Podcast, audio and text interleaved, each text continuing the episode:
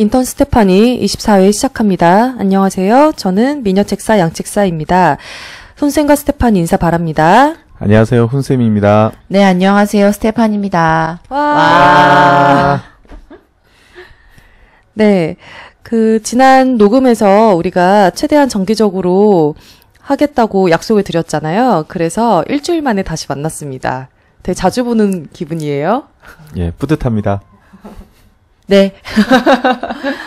지금 우리가 농성장에서 녹음을 하고 있는데 옆에 있는 운동장에서 지금 야구 연습을 하고 있어요. 그래서 그 쇠 야구 방망이에 공이 딱 쳐지는 그 소리가 지금 간간히 들리거든요. 예. 그 녹음 장소에 제한이 있는 거는 그 인턴 스테파니를 계속 청취해 주신 분들이라면 다들 알 거라고 생각을 합니다. 그래서 그냥 이런 작은 소음들이 녹음이 될 수 있는데 양해 바라면 인턴 스테파니 즐겁게 들어주셨으면 좋겠습니다. 네, 오늘은 탄저균 배달 사고에 대한 미 국방부 발표, 공무원 연금 계약, 그리고 정교조 법외노조와 관련한 소식을 전달할까 합니다. 먼저 미국 군 연구소에서 살아있는 탄저균 샘플을 미국 내 다른 연구기관으로 보내는 사고가 발생한 상황에서 주남미군 오산 공군기지에도 탄저균 샘플이 배달되었다는 소식입니다. 미 국방부 스티브 워런 국방부 대변인은 27일 현지 시간 주남미군 오산 공군기지에 살아있는 탄저균 샘플이 배달됐다. 이 샘플은 규정에 따라 처리 완료됐다고 전했습니다. 전염성이 높은 탄저균은 연구 목적으로 옮겨지더라도 반드시 죽은 상태여야 하는데 이번 국내 반입된 탄저균은 살아있는 탄저균이라서 더 논란이 증폭되고 있습니다. CNN 등 미국 언론들은 이번 일이 탄저균을 잘못 배송받은 미국 메릴랜드 주의 한 연구소의 신고로 알려졌다고 전했습니다. 미국은 지난해 7월에도 질병통제예방센터 소속 연구소에서 탄저균을 옮기는 과정에서 안전 규정을 제대로 지키지 않아 탄저균 표본을 취급한 연구자 약 60명이 탄저균 노출 위험에 처하는 사건이 발생했습니다. 또한 살아있는 탄저균을 다른 연구기관으로 보낸 미군의 어처구니 없는 배달 사고가 지난 2008년도에도 있었던 걸로 드러났는데요. 미군의 탄저균 관리에 대해 알려진 것보다 오래전부터 더 광범위하게 구멍이 났을 수 있다는 가능성이 제기되고 있습니다. AP, AFP 통신 등에 의하면 미국 국방부 관계자는 29일 현지 시간 또 다른 살아있는 탄저균 표본이 2008년 호주의 한 실험 시설로도 보내진 것이 확인되었다고 밝혔습니다. 이 같은 사실은 국방부가 지난해 3월부터 1년 넘게 미 9개 주와 주남미군 오산 공군기지로 살아있는 탄저균을 보낸 것으로 밝혀진 유타주의 생화학 병기 실험소에 대해 전반적으로 조사하는 과정에서 확인되었습니다. 당시 표본이 정확히 언제 발송했고 호주 외에 어디로 보내졌는지는 아직도 확실하지 않습니다. 또한 지난해 2001년 미국에서는 탄저균이 우편을 통해 정부와 언론에 전달돼 집배원과 기자, 병원 직원 등 다섯 명이 사망하기도 하였습니다. 앞서 확인된 최근의 배달 사고와 관련해 미국 질병통제예방센터는 18곳으로 보내진 탄저균 표본들 가운데 어떤 것이 살아있는 탄저균인지 조사하고 있다며 결과가 내주 내에 나올 것이라고 밝혀졌습니다. 네, 이 탄저균 배달 사고와 관련해서 현재 지금 뜨거운 감자예요. 어제만 해도 기자회견이 진행이 됐는데 어, 많은 언론사에서 취재가 있었고요. 그래서 그와 관련한 내용도 잠시 후에 전달해드릴 예정인데요.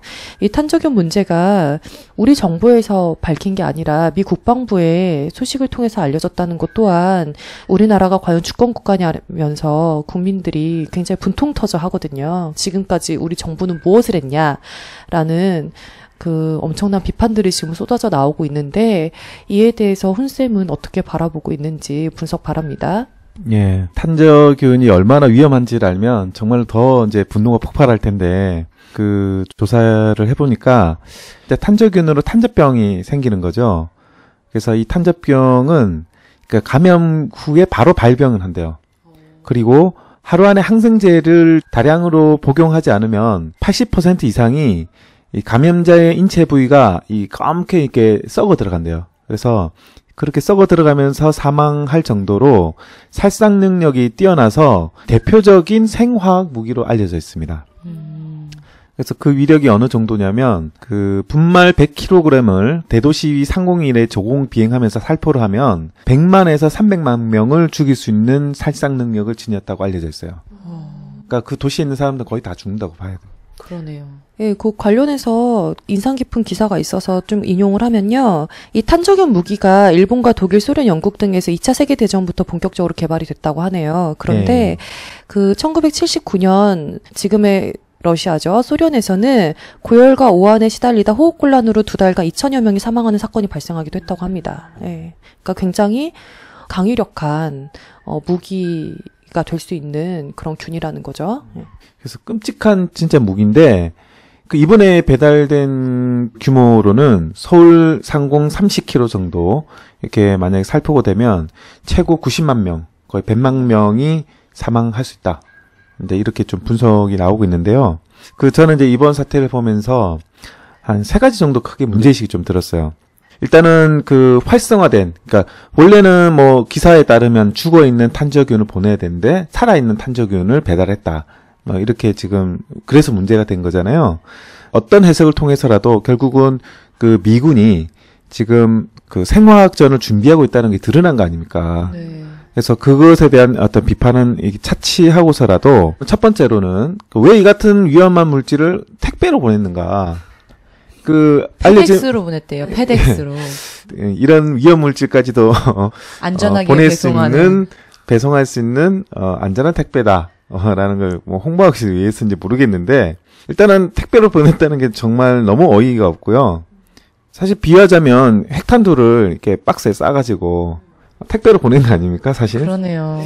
그 무기의 그 살상 정도를 봐도 정말 그 급인 거예요. 그 핵탄두를 그 상자에 박스로 해가지고 택배로 보낸 급인 거죠. 예. 그렇죠. 이게 그 치사율을 따지면 지금 핵무기보다 더 높다고 지금 알려지고 있는데요.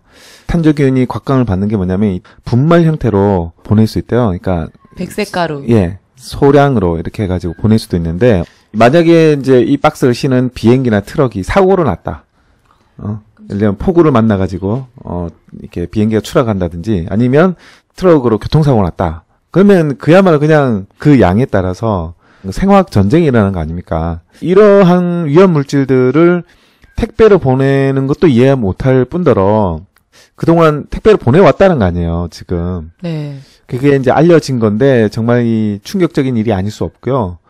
그 점에 대해서는 분명히 우리가 좀 짚고 넘어가야 되지 않을까 싶고요. 그또 하나는 이번 계기를 통해서 이제 이 주남 미군이 탄저균 생화학전을 준비하고 있다는 것이 그대로 공개가 됐습니다. 주남 미군의 생화학전 준비와 관련해서 그동안 제기가 많이 됐었는데요. 민족일보와 닥터 스테판에서도 이제 계속적으로 제기가 됐었는데 자료 조사를 해보니까 2013년 4월 그 300여 명의 생화학 대응 능력을 갖춘 23 화학대대가 의정부 주한미 2사단에 배치가 됐다고 합니다. 어, 예, 그리고 2014년 6월 9일에서 7월 1일까지 4주 동안 미 캘리포니아주에 있는 포트 어윈이라는 그 미 국립 훈련센터가 있대요. 그러니까 군인들 훈련하는 훈련센터인데 예, 미 국립 훈련센터에 미남 합동 연합 훈련이 벌어졌거든요. 근데 그동안 보면 왜 미남 합동 군사 훈련하면 뭐 이 바다에서 해상에서 그다음에 육지에서 지상 공중에서 이렇게 벌어지잖아요. 그런데 어, 이번 훈련은 특이하게도 미국 본토의 훈련장에 가서 했다는 거예요. 음, 근데 여러 가지 훈련들을 벌렸었는데 그 훈련에 참가하는 부대에 화생방 부대도 포함되어 있었다고 합니다. 그래서 공개된 내용은 화생방 훈련 시설을 갖춘 포트 어윈 훈련장에서 어, 결국 화생방 훈련이 포함됐었던 건데 이 훈련에 특히나 근데 이번 훈련은 또 미국의 요청에 의해서 개최됐는데 또 같은 해 8월에는 그 미남 국방부 주관으로 미남 생물 방어 연습이라는 것이 또 시행이 됐다고 해요. 그러니까 바로 6월 달에 그렇게 하고 8월 달에 또 그렇게 훈련하고 이제 이런 화생방 훈련, 생화학전에 대한 대비한 여러 가지 훈련들이 사실 이렇게 벌어졌는데 이런 것들이 다 우연이 아닌 것이죠. 그동안 미국은 그 생화학전을 준 꾸준히 준비를 해왔다. 좀 이런 것입니다.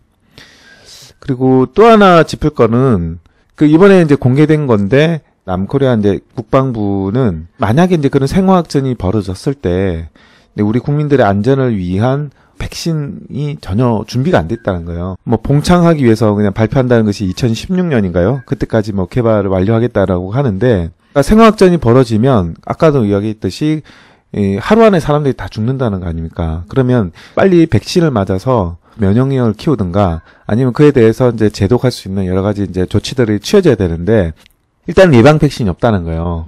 그런데 중요한 것은 주남 미군은 그 예방 백신을 맞아왔다는 거예요. 지난 시기부터 정작 또 그 남코리아 국군들 있잖아요. 국군은 또 그 예방 백신이 없어서 못 맞고 있다는 거예요. 그러니까 미군들은 예방 백신을 맞고 어, 남코리아 군대와 국민들은 예방 백신을 맞지 못하고 전혀 아무런 무방비 상태로 있다는 거예요. 그 관련해서 나온 그 기사가 주남 미군 사령부에서는 이, 이 문제를 수습을 해야 될 거 아니에요. 근데 수습을 한다고 한 이야기가 뭐냐면 훈련에 참가했던 22명의 요원이 감염됐을 가능성에 대비해 검사하고 항생제와 백신을 투여하는 데 적절한 의료 조치를 취했다라고 이야기를 하더라고요. 그러니까 이 주남미 사령부에는 이 백신이 있는 거예요. 그러면서 이제 이번 사고로 위험에 빠진 사람이 없다는 게 99.9% 확신한다라고 이렇게 이야기를 하는 거예요. 이제 국방부에서도 같이 동시에 하는 이야기가 항생제를 보유하고 있다라고 이야기하는 건데 국방부에서 딱 이렇게 얘기했어요. 탄저균 관련 예방 백신은 국내 질병관리본부 주관으로 2016년 개발을 목표로 연구 개발 중이다. 백신 개발이 완료되면 도입할 예정이다. 라고 이제 설명을 하고 있는 거죠. 삼저균 사고는 지금 났는데 2016년에 도입할 예정이다. 라고 이야기하는 거예요. 그러니까 이 백신을 가지고도 사실 미국은 이 백신 자체가 하나의 무기가 될 수 있는 거죠. 그렇죠. 지금 무기로 활용하고 있고, 그래서 제가 이 기사를 보면서 딱 들었던 느낌은 뭐냐면, 미국은 그 남코리아 국민들을 볼모로 잡고 있다는 거예요. 백신을 주지 않는다는 것은, 그러니까 볼모로 지금 생화학전을 벌릴 수 있다, 이런 것도 의사를 좀 표시를 했다고 저는 해석하거든요. 그렇기 때문에, 이 대단히 심각한 문제다. 그리고, 더군다나, 주한 미군을 마치면서, 어, 전쟁, 전쟁이 일어났을 때, 군인들과 국민들은 전혀 무방비 상태에 놓여 있다는 것은 정말로 치명적인 일이 아닐 수 없다. 좀 이렇게 좀 생각이 들고요. 최근에 정세와 관련해서 좀 분석을 좀 하자면 그 이제 국민들의 공포감이 점점 확산이 되고 있는데 그러니까 이번 사고가 제가 볼 때는 우발적인 사고라고 보기에는 너무 석연차인 구석이 너무 많다. 그래서 지난 5월 9일 날 그 전략 잠수함 탄도탄 시험 발사에 이제 북이 성공하지 않았습니까?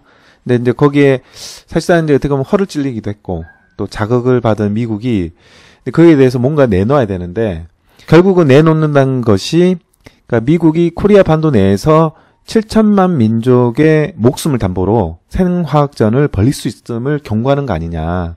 그런 것들을 경고하는 의도된 자작극이다. 좀 이렇게 보는 합리적인 의혹이 제기될 수 있지 않을까라고 생각을 좀 하고요.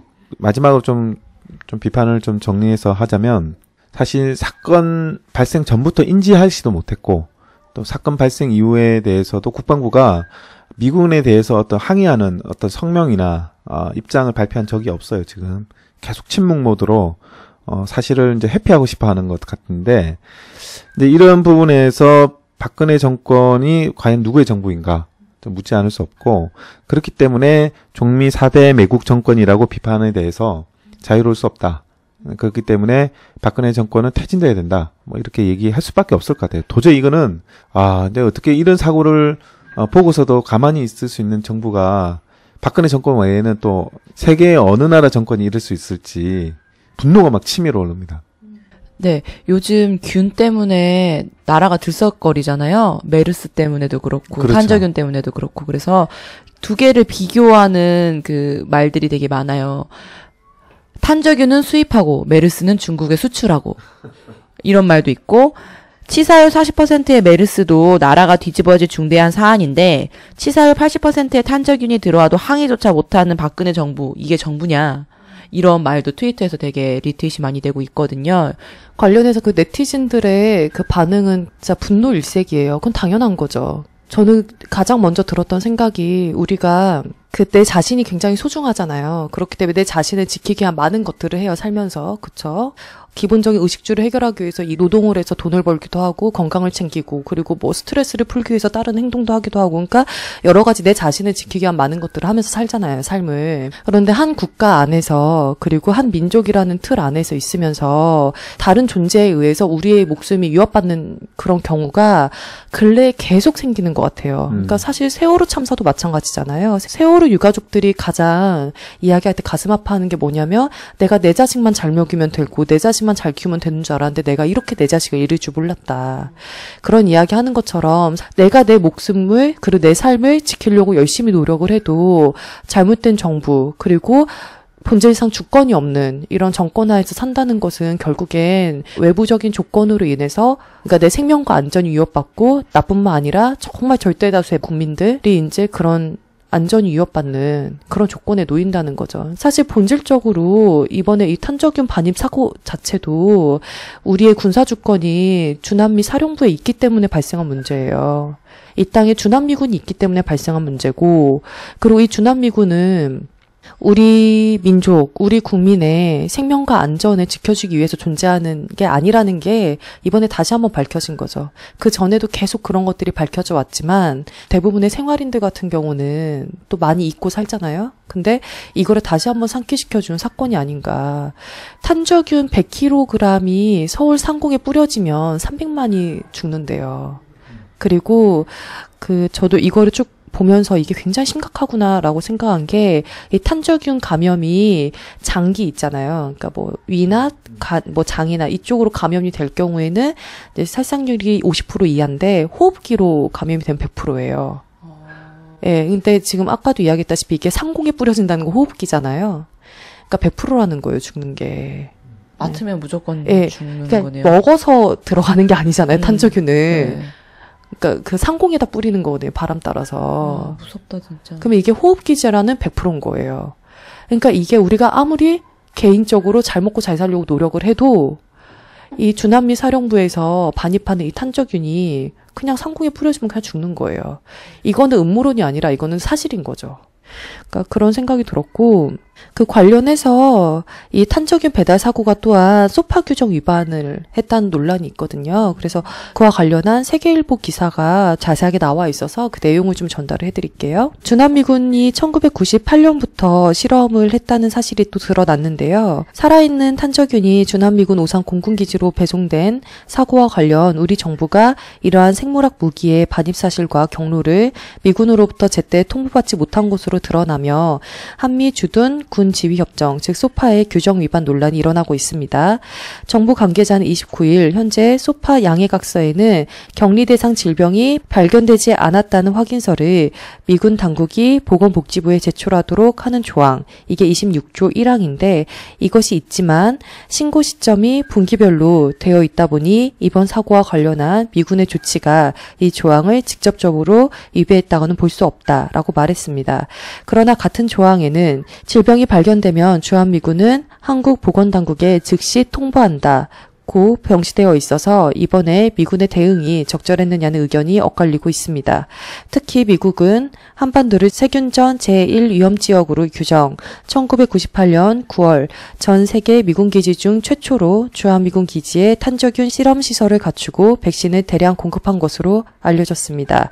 당시 오산 미 공군 기지에 창설된 세군전 부대인 화생방 방호중대 BIDS는 이번에 탄저균 표본이 배달된 합 동위협 인식연구소 ITRP의 전신입니다.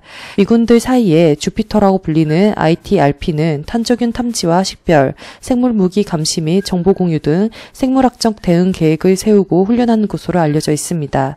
소파 관련 규정을 개정, 질병관리본부에 생물무기 반입을 통보토록 하고 승인 절차를 투명하게 해야 한다는 지적이 나오는 이유입니다. 시민사회단체는 이날 미군이 들여오는 모든 생물무기 물질의 관리와 통제를 위해 감시를 강화하고 그동안 비밀리에 반입해온 생물무기의 실험 목적과 양, 시점과 횟수 등을 공개할 것을 요구했다라고 세계일보에서는 보도했습니다.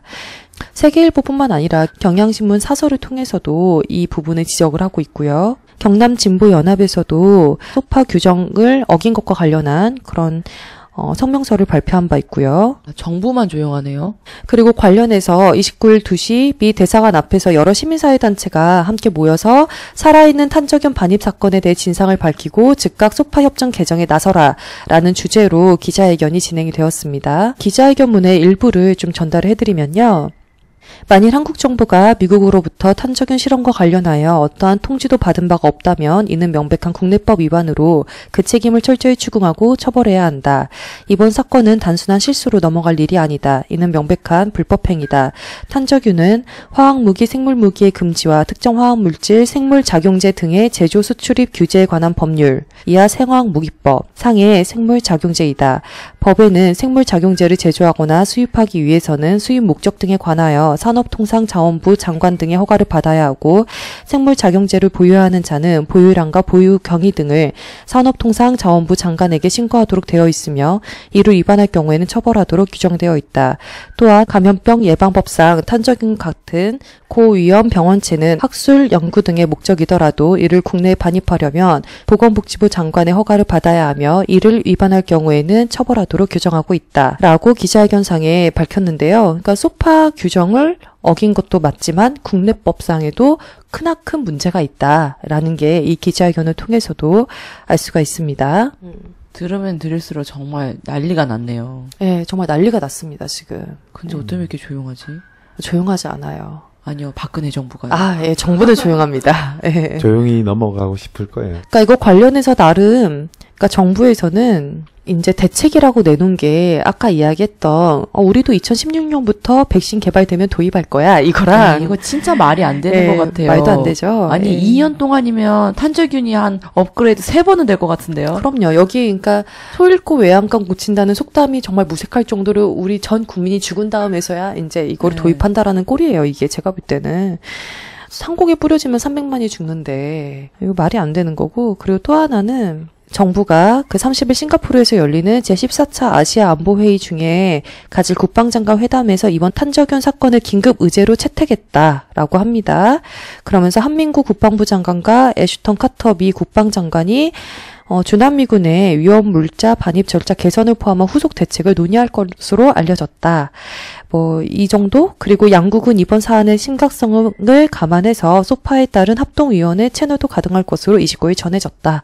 뭐, 이 정도가 정부에서 내온 대책 아닙니다. 뭐, 그러니까 이제 뭐 논의하겠다. 예요, 말 그대로. 아, 어떻게 뭐 어이가 거- 뭐. 없네. 뭐, 거창하게 뭐 아시아 남보 회의 뭐 이런 얘기 나왔는데, 아니, 어떻게 이런 중대한 사안을 몰랐는데 책임자가 사퇴하겠다는 얘기 한 마디가 없을까요? 그러니까요. 예.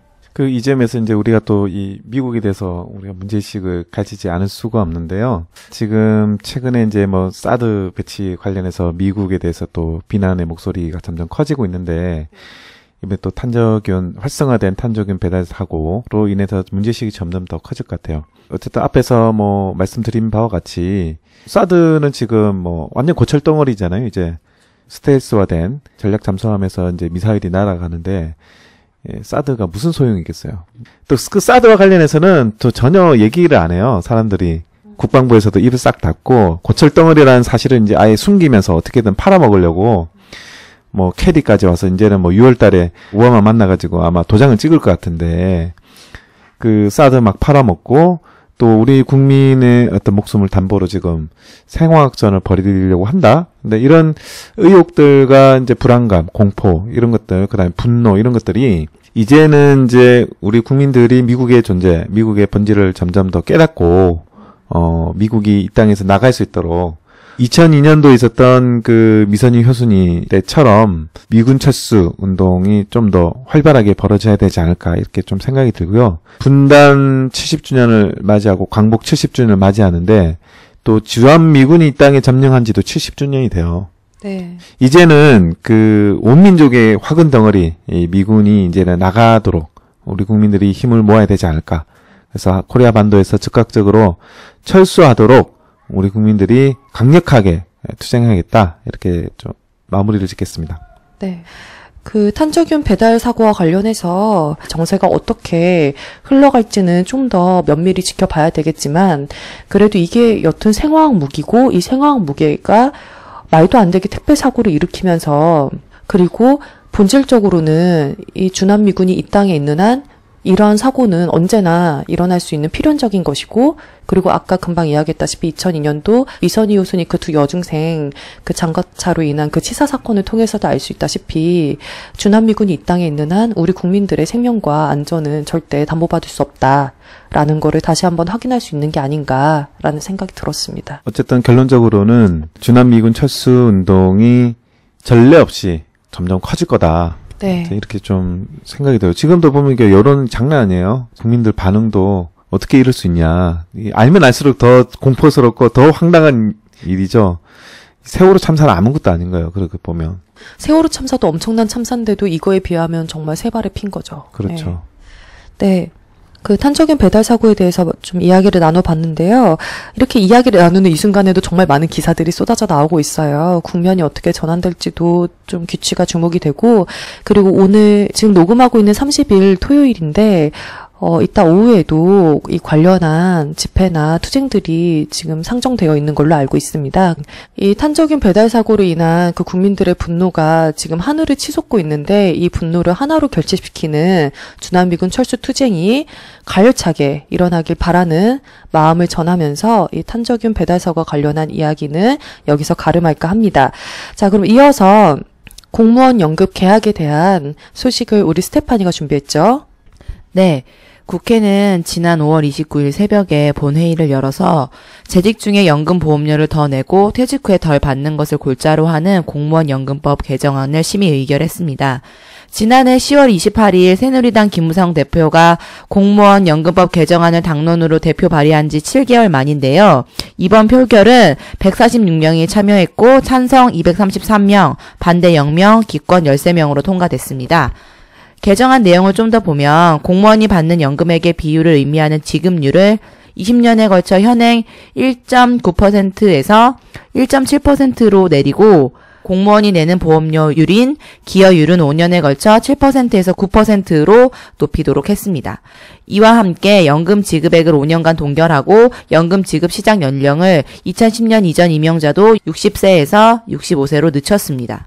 이날 본회의에서는 단순히 공무원 연금법뿐만이 아니라 지난 4월 임시국회에서 법사위를 통과하고도 공무원 연금 개혁안 처리 무산으로 함께 지연된 60여 개 법률도 처리했는데요. 대학생의 학자금 대출 상환 부담을 덜어주는 취업부 학자금 상환특별법 개정안, 담배값 경고 그림을 의무화하는 국민건강증진법 개정안 등 공무원 연금 개혁안 통과의 조건으로 제시됐던 공적연금 강화 방안도 의결됐습니다.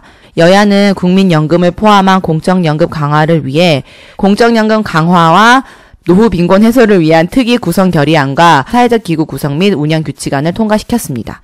또한 대통령령, 총리령, 부령 등 행정 입법이 법률의 취지와 내용에 합치되지 않는 경우 국회가 수정 변경을 요구하고 행정기관은 이를 처리하고 소관 상임위에 보고토록 하는 국회법 개정안도 처리했습니다. 이제 이 연금이란 게 주로 민생과 관련된 얘기잖아요.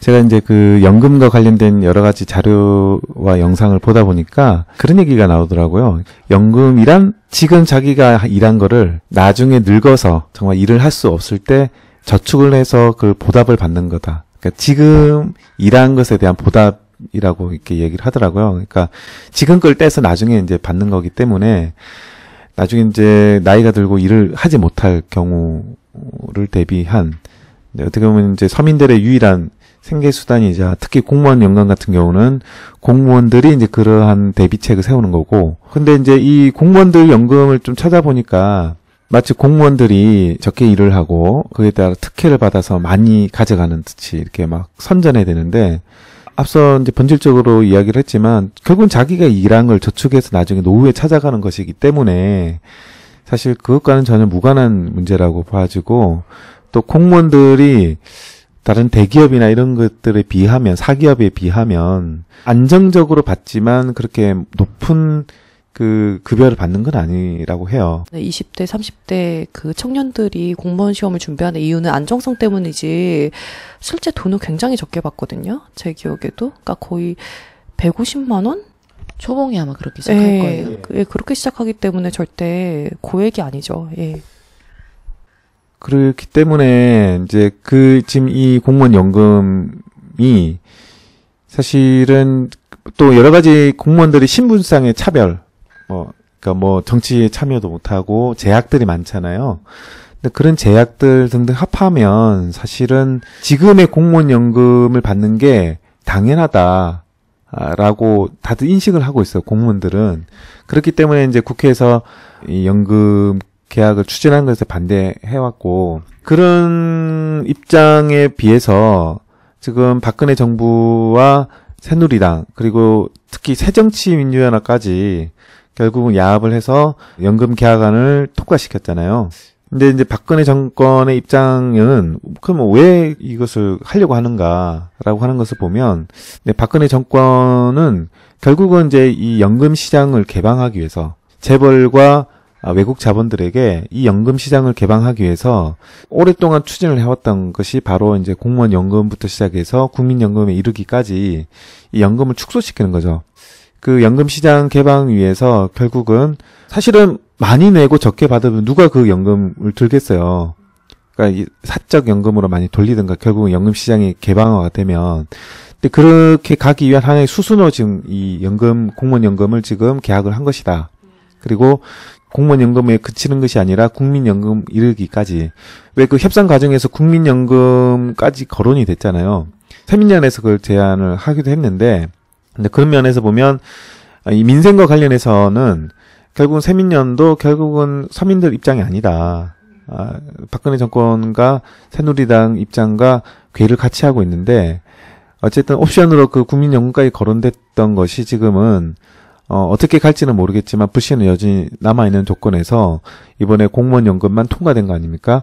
본질적으로 고열을 짜내다 짜내다 못해 연금까지 이제는 짜내려고 하는 거 아닌가. 그래서 사적 연금 시장을 키우고 그 시장에 재벌과 외국 자본들까지 끌어들이려고 하는 것이 본질이라고 보여지고요. 우리 국민들의 노후를 담보로 미래를 점점 더 불안하게 만들었다는 것이고요. 국민연금으로 그 불이 옮겨붙게 되어서 결국은 연금 자체가 이제는 어, 무너지게 되었다라고 좀 보여집니다.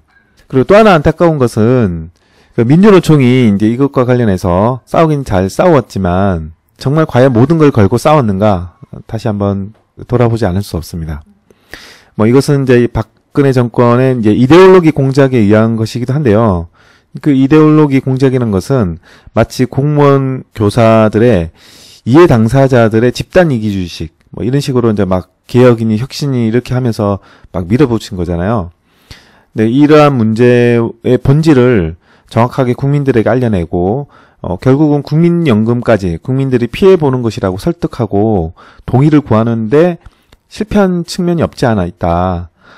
결국 이데올로기 싸움에서 밀렸다라고 좀 보여지는 가장 좀 안타까운 대목입니다. 그래서 연금과 관련한 그 총파업이라든지 좀 보다 좀 더 강력하게 싸우고 이것을 제 세력과의 연대를 통해서 사회적으로 보다 이슈화 하는데 좀 실패한 것은 아닌가 어, 저는 돌아볼 필요가 있다고 생각합니다. 지하철을 타고 가면은 정부에서의 그 공무원 연금법 개혁에 대한 캠페인이 계속 나와요. 그 캠페인을 보고 있으면 진짜 공무원들이 나쁜 놈들이에요. 아니 후손들한테 물려줄 거 없어가지고 줄여가지고 하자는데 지금 니네가 이기주의로 막는 거 아니냐라는 소리가 절로 나오게 만들어놨어요. 진짜 이 부분에서는 진짜 좀 공감이 되는 부분이 있네요. 그렇죠. 이제 그뭐 민주노총 총파업도 좀 뭐 지난번 5월 1일도 그렇고 했는데 공무원 교사 그 결의 대회를 통해서 연금과 관련해서 저지를 위한 결의들을 했었고 그때 또 때마침 국제민주 포럼에서 참가했던 빅토르 우고 휘원 선생이 직접 그 무대에 올라와서 연대 발언을 한 기억이 나는데요. 근데 총파업에 이르지 못했다는 거예요. 결국은 충분히 총파업에 에, 이를 만한 사안인데 근데 그러지 못했다는 것이 너무나 아쉽고 그 총파업을 통해서 국민들에게 보다 아, 선명하게 이슈화 되었더라면 어땠을까 좀 이런 아쉬움으로 좀 이야기를 해봅니다. 네. 바로 이어서 교원노조법 합헌 결정에 대한 소식을 우리 스테파니가 전달해 주시죠. 네. 5월 28일 헌법재판소 전원재판부는 정교조의 법외노조 통보 근거가 됐던 교원의 노동조합 설립 및 운영에 관한 법률 이하 교원노조법 2조에 대해 8대1로 합헌 결정을 내렸습니다. 이 조항은 조합원 자격을 현직 교원으로 제한하되 해고된 교원은 중앙노동위원회 재심 판정이 있을 때까지만 교원으로 인정하고 있습니다. 지난 2013년 10월 고용노동부는 정교조가 해직교원 9명을 조합원으로 인정한 것에 대해 교원 노조법상 노조에 해당하지 않는다며 법에 노조 통보를 했고 이에 정교조는 법원에 해당 처분의 취소를 구하는 소송과 함께 효력정지 가처분 신청을 낸 바 있습니다. 이에 1심에서는 정교조가 패소를 했고요. 효력정지 가처분에 대해서도 기각 판결을 받았었는데 이후 정교조가 항소심에서 법외노조 통보의 효력정지와 함께 위헌 법률 심판 제청 신청을 했고 서울고법이 이를 받아들여 헌법재판소가 이를 판결하게 됐던 것인데요. 헌법재판소는 해당 조항이 침해의 최소성에 위반되지 않고 법익의 균형성도 갖췄다고 판단하면서 교원 노조의 조합원을 재직 중인 교원으로 한정하는 것은 교원 노조의 자주성과 주체성을 확보해 교원의 실질적 근로 조건 향상에 기여하는 적절한 수단이라고 밝혔습니다. 다만 현재는 교원노조 조합원 자격을 재직 중인 교원으로 제한하는 것에 합리적인 이유가 있다고 해서 이를 근거로 이미 설립 신고를 마치고 정당하게 활동 중인 교원노조의 법적 지위를 박탈하는 것이 항상 적법한 것은 아니라고 밝혔습니다. 정교조는 교원노조법 설립 이후 10년 이상 합법적인 교원노조 활동을 해왔고 이전에도 해직교원이 조합원에 포함돼 있었지만 법의 노조 통보는 2013년 10월에야 이루어졌다 면서 교원이 아닌 사람이 교원 노조에 일부 포함돼 있다 하더라도 이를 이유로 법의 노조로 할 것인지 여부는 행정 당국의 재량적 판단에 달려 있다고 강조했습니다. 즉 이번에 법의 노조 통보 자체에 대해서는 합법적이라고 인정을 해줬지만 그로 인해서 꼭 법의 노조가 돼야 되는 것은 아니다. 라는 모호한 말을 하면서 결국 항소심으로 공을 넘긴 셈이 됐는데요. 결국에는 그 헌재 판결에 의하면 행정 당국의 재량적 판단이라는 거잖아요. 그렇게 된 거죠. 예, 이에 29일 오전 11시 전국 교직원 노조, 대구 경북 지부 등 70개 단체로 구성된 정교조 살리기 대구 경북 대책위원회에서는 대구 고용노동청 앞에서 헌재 판결을 규탄하는 기자회견을 열었습니다. 이들은 해직된 교사는 정교조에 가입해 활동할 수 없다는 이번 판결은 민주주의의 최후 보루인 헌법재판소의 위상에 비추어 볼 때 역사의 시계를 거꾸로 돌리는 한심한 결정이다라면서 민주주의와 노조의 자주성을 유린한 헌재 결정을 규탄하며 항소심 재판부의 현명한 판결을 촉구한다고 밝혔습니다. 이번 판결에서 다시 좀 주목이 됐던 게 뭐가 있었냐면 이번 판결이 8대 1로 8명이 합헌 결정을 내리고 한 명이 위헌이라는 의견을 냈는데요. 그 위헌 의견을 냈던 재판관이 지난번 통합진보당 해산 사건에 있어서도 반대 의견을 냈던 김희수 재판관이에요. 그래서 이 부분도 다시 한번 좀 주목을 받고 있어요. 예, 그때 그 김희수 재판관이 했던 이야기 중에 인상 깊었던 게 민주주의는 바다와 같아서 그 모든 그 뭐 사상이나 이런 것들을 받아들여야 된다 이런 비슷한 이야기를 했던 게 저는 좀 기억이 나거든요. 그 네. 표현이 참 좋았어요. 민주주의는 바다와 같다. 네. 이번 의견에서도 교원 노조법의 입법 목적이 정당하다 하더라도 교원 노조 및 해직 교원이나 구직 중인 교사 자격 취득자 등 단결권을 지나치게 제한함으로 헌법에 위배된다는 의견을 밝혔습니다. 예. 합리적인 거죠, 이게. 응. 그러니까 내가 교사 자격증이 있으면은 정교조 가입할 수 있어야 그렇죠. 되는 거 아닌가? 민주노총에서도 내가 지금 일을 하지 않고 있다 하더라도 구직자인 경우에도 노조 가입이 가능하거든요. 그러니까요. 예. 그 저는 이제 지난번 그 촛불 신문에 보면 박근혜 정권 퇴진해야 될 10가지 이유가 정리가 되어 있는데 근데 그 중에서 여기 방금 두 가지가 거론이 됐어요. 하나는 통합진보당을 해산한 것. 그리고 또 하나는 공무원 교사 노조를 어, 인정하지 않는 것. 이 두 가지 이유가 바로 이제 박근혜 정권이 퇴진해야 될 이유 중에 두 가지가 거론이 됐는데 보면 또 두 가지 다 공교롭게도 어, 박근혜 정부와 헌법재판소가 결부가 돼 있어요. 박근혜 정권이야 어차피 뭐 이 교사 노조 인정하지 않고 공무원 노조 인정하지 않으니까 그러니까 퇴진돼야 되는 건 마땅하죠. 세상에 어떤 나라가 지금 교사와 공무원 노조를 인정하지 않습니까? 어떤 시대인데 완전히 정근대적인 사고 방식 그냥 그렇기 때문에 지금 시대가 안 맞다. 박근혜 정권은 그래서 다른 나라는 군사 노조도 있고 경찰 노조도 있는데 당연하죠. 교장 노조도 있고요. 예, 소방관 노조도 있고요. 그렇기 때문에 이제 뭐 그런 것들은 너무나 당연해서 굳이 이제 시간을 할애해서 이야기하고 싶지 않고요. 이 시간에 좀 얘기를 하고 싶은 것은 헌법재판소예요. 계속적으로 지금 반복되고 있는 시스템인데 예, 계속적으로 보수 일변도의 이런 심판을 내고 있는 헌법재판소를 과연 우리는 어떻게 바라보고 또 어떻게 해야 될 것인가 이야기를 하지 않을 수 없는데 아시다시피 그 헌법재판소는 87년 6월 항쟁의 결과물로 그러니까 헌법에 대해서 그때는 워낙 이제 군사 정권 때 에, 그 헌법을 마음대로 떡 주무르듯이 해가지고 막 헌법을 고쳐가지고 자기네들 마음대로 하려고 했던 근데 그런 것에 저항해서 그 헌법을 제대로 해석하고 어, 심판을 하기 위해서 헌법재판소가 그 탄생한 거 아닙니까? 근데 이제 최근에 보면 그 이 헌법재판소의 재판관들의 구성이 아무래도 이제 그 대통령이 임명하고 또 그 대통령 등이 임명하는 실제로 이제 그 의도가 의도가 관찰될 수 있는 그런 구성으로 될 수 있고 또 실제로 그렇지 않습니까?